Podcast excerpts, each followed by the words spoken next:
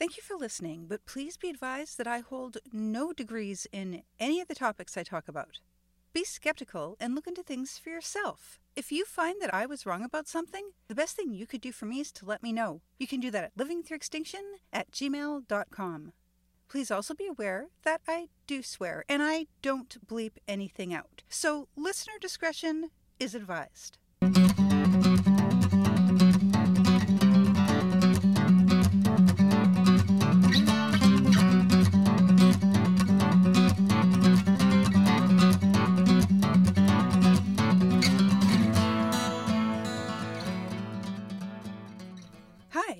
And this is episode 81 of Living Through Extinction, a short, to-the-point podcast with science and skepticism, environment and wildlife, and stuff I find cool that I want to learn more about.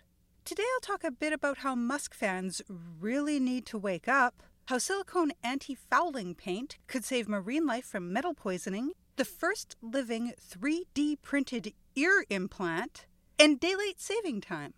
All the possible ways to support the show are listed after the final segment and thank yous. If you've joined me before, then thank you so much for returning. If this is your first time listening to Living Through Extinction, welcome! I hope you find it both fun and informative. So for a while now, Elon Musk has been showing his idiotic right-wing side and spreading bullshit conspiracy theories. He's shown his colors. He is garbage. Musk joined in on the spread of lies about the man who attacked Pelosi's husband with a hammer. Wow. And then the shit about Yul Roth? Jesus Christ, how did any of us ever think this guy had good in him? Yul is a former employee of Musk's.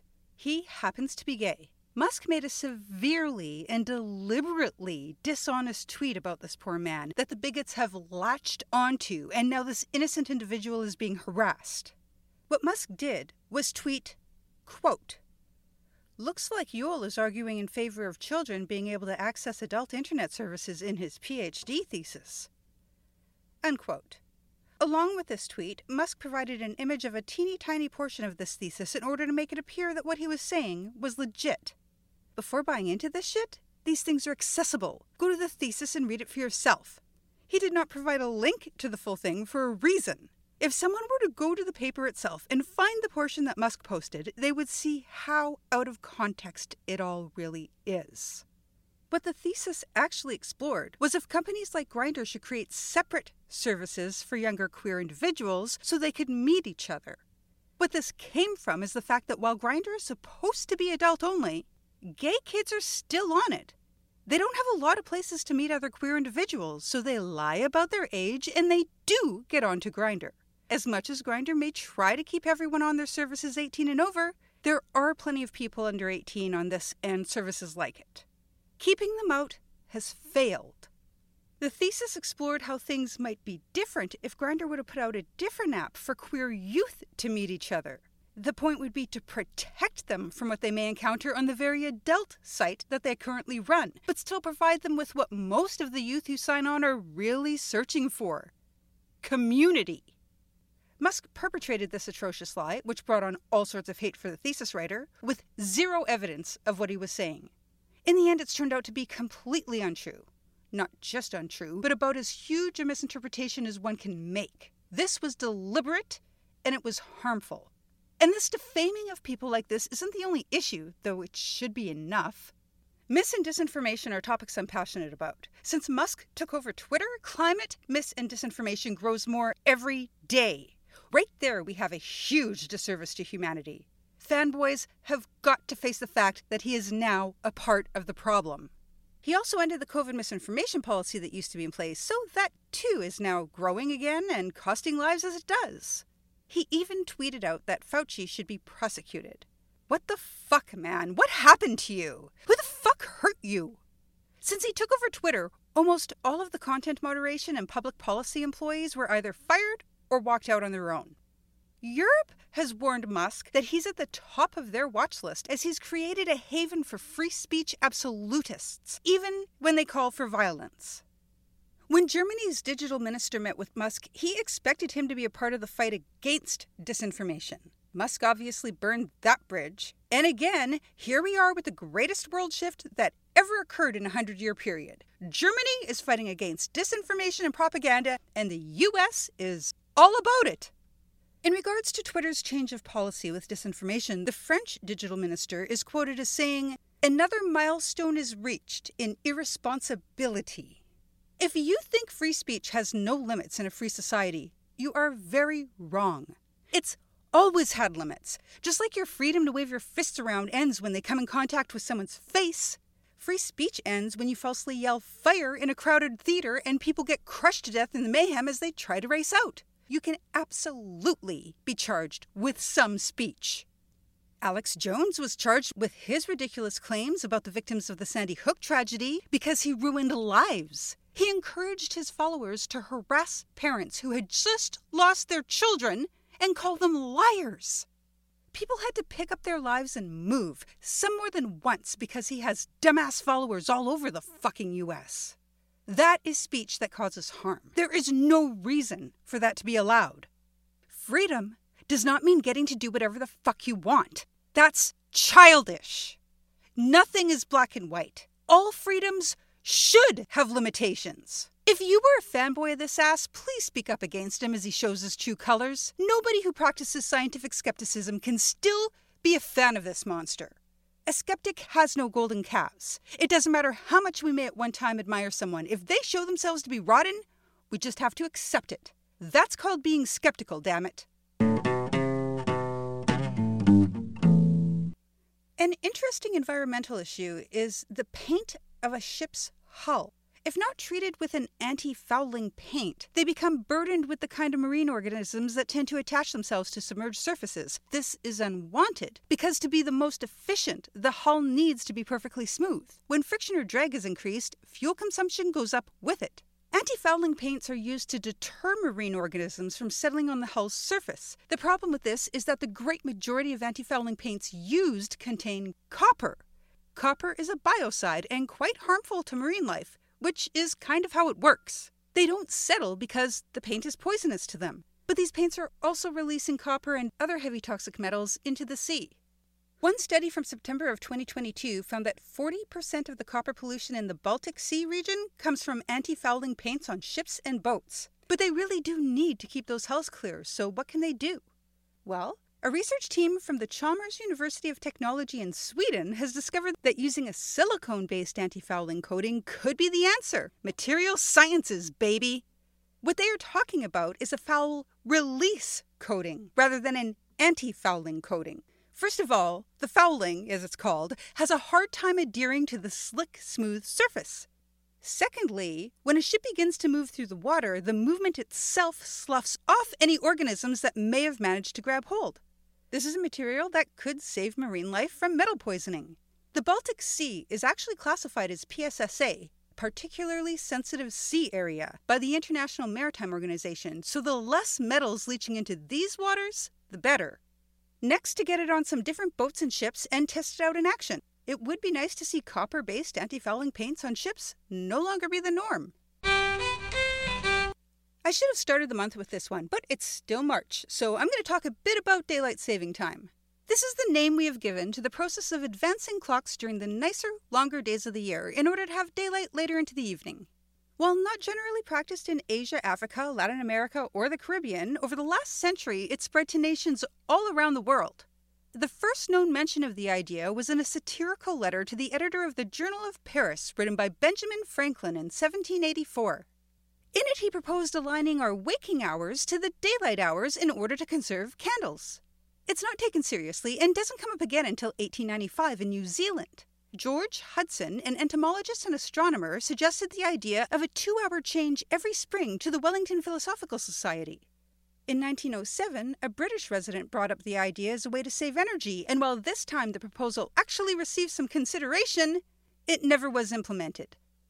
At this point, based on how people were now living their day-to-day lives, the topic started to come up more and more, and in more and more nations. In 1908, Port Arthur in Ontario, Canada started using DST. In 1916, the German Empire and Austria organized it throughout their lands, and on it spread to other industrialized nations. During the war, the U.S. finally realized that they too could save on coal and implemented it as well. But after the war, the farmers and working class spoke up against the whole idea. They protested that it only benefited office workers and the leisure class. It was the opposition from the dairy farmers, however, that got the government's attention, and it was ended in 1920. During the 7 months in effect, at least 28 bills had been introduced to Congress to repeal it, so very unpopular over there. But then 1941 came along, and the U.S. was back at war. The idea of saving on fuel at this time was too big a draw, and DST was put back in place, but this time year-round. After the war, it became optional for states. And then new problems arose with transportation, particularly trains at the time. Since there was no national legislation, each state had their own rules. Some states used it, some didn't, and those that did use it picked out their own dates for the start and finish. With transport from buses and trains becoming common at this time, the different times all over the place started to cause way too much confusion for travelers. So in 1966, Congress passed the Uniform Time Act. This meant that daylight saving time in the U.S. would have a standard. If a state practiced it, then the clocks would go ahead 1 hour the last Sunday of April and back again the last Sunday of October. In 1986, the U.S. moved their start date to the first Sunday in April. When Indiana joined in with daylight saving time in 2005, that made them the 48th state to do so. Today, places in the U.S. and Canada which participate put their clocks ahead on the second Sunday of March and back again on the first Sunday of November. This means we have a 23-hour day in the spring and a 25-hour day in the fall. In Canada, it's practiced everywhere except Saskatchewan, the Yukon, and this teeny tiny portion of eastern Quebec, which is weird. There are people for whom and places for which DST just doesn't make sense, of course. If located along the equator, for example, or at one of the poles, it wouldn't make any difference to people in those areas, so why mess with their time? Then there are people who actually live by the sun.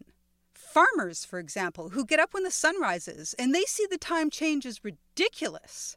To them, it's like the native expression of cutting a chunk of rope off at one end and tying it to the other end. Nothing changes. I find it perfectly understandable that they regard it the way that they do. But I also understand why many 9-to-5ers prefer it. It gives them more daylight hours to enjoy in their evenings when they get off work. As much as people complain, I've known of people who moved to Saskatchewan where the time change does not occur, and they found themselves missing their longer evenings in Manitoba.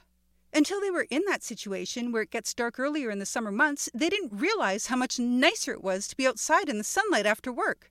What they once may have complained about, they now realize they had been better off with. Interesting tidbit. The U.S. came close to making DST permanent this year. In May of 2022, the Senate unanimously passed a bill that would have DST stay in place permanently when next implemented in 2023. After this, it should have landed on Biden's desk, but as of October, had still not been signed. If this had gone into effect, then daylight saving time would have been the new standard time in all but 2 states as of this year's change. Yeah, it sucks to reset my internal clock, but I do, and I appreciate those late evenings in my garden with actual sunlight. It may not be a popular opinion, but I actually like the idea of making DST permanent, of just moving ahead 1 year and staying there for good. It would be nice to no longer see all those whiny, complaining posts about how much everyone hates daylight saving time twice a year as well. I want us to do what the US almost did. Just put it in place one day and make that the new standard. 1,500 people in the United States are born every year with a condition called microtia. The condition causes either one or both outer ears to either be underdeveloped or non-existent. Those who want cartilage transplants have to weigh the risks, as the missing ear is not life-threatening, but transplanted cartilage and other materials are often rejected by the body, and that could be dangerous. But not when the cartilage is grown from the patient's own cells. The first 3D printed implant made from the patient's own living tissue has been put in place and is doing great. The company that made the ear is called 3D Biotherapeutics. This patient had partial ear bits, so a biopsy was taken from what was there and the cartilage was harvested. It was then grown in a lab until they had enough to use in a printer. The required shape of cartilage was then printed out and implanted under the patient's prepped skin to form a finished, real, living outer ear. This takes away a lot of risk and hopefully can be applied to other parts of the body going forward. So we've pretty much conquered the ear. On episode 69, I talked about how the challenge of differentiating inner and outer ear hair cells has finally been conquered and is finally going to allow for hearing restoration after loss. And now the outer ear cartilage has been built out of a patient's own cells and we can deal with that too. Scientific progress is fucking amazing. That's it from me for March, unless you subscribe to my YouTube, where I've been putting out very short weekly videos. Thank you for listening. May your health and sanity continue to be replenished daily. My gratitude goes out to the following people. Jason Martin for helping me get started on this project 3 years ago. I wouldn't be doing this right now if not for him. Kathy Rayner for her musical contribution on the violin. Paul Palmer for his musical contribution on the guitar. He can be found at WPG Suitcase Drummer on Instagram. Dustin Harder for composing and recording the intro and outro for the show. You can find him on Instagram at Prairie Soul Music. And finally, thank you to my family who puts up with me hiding in my bedroom, reading articles, making notes for hours at a time so I can do this podcast thing. I hope you will choose to join me again in 2 weeks for episode 82 of Living Through Extinction. If you enjoy Living Through Extinction and would like to support the show, the best ways to do so are to subscribe and rate and to comment and like positive comments on your favorite podcast player. Or you can help out by following, liking, and sharing on all the social medias. The show can be found under Living Through Extinction on YouTube, Facebook, Instagram, Pinterest, and TikTok, and under LTE Pod on Twitter and Hive. There is also a Patreon at patreon.com/livingthroughextinction. There you can earn stickers, pins, masks, and more, as well as help me to plant some trees. If you have any comments, corrections, questions, or suggestions, please email them to livingthroughextinction@gmail.com or message me through one of the social medias.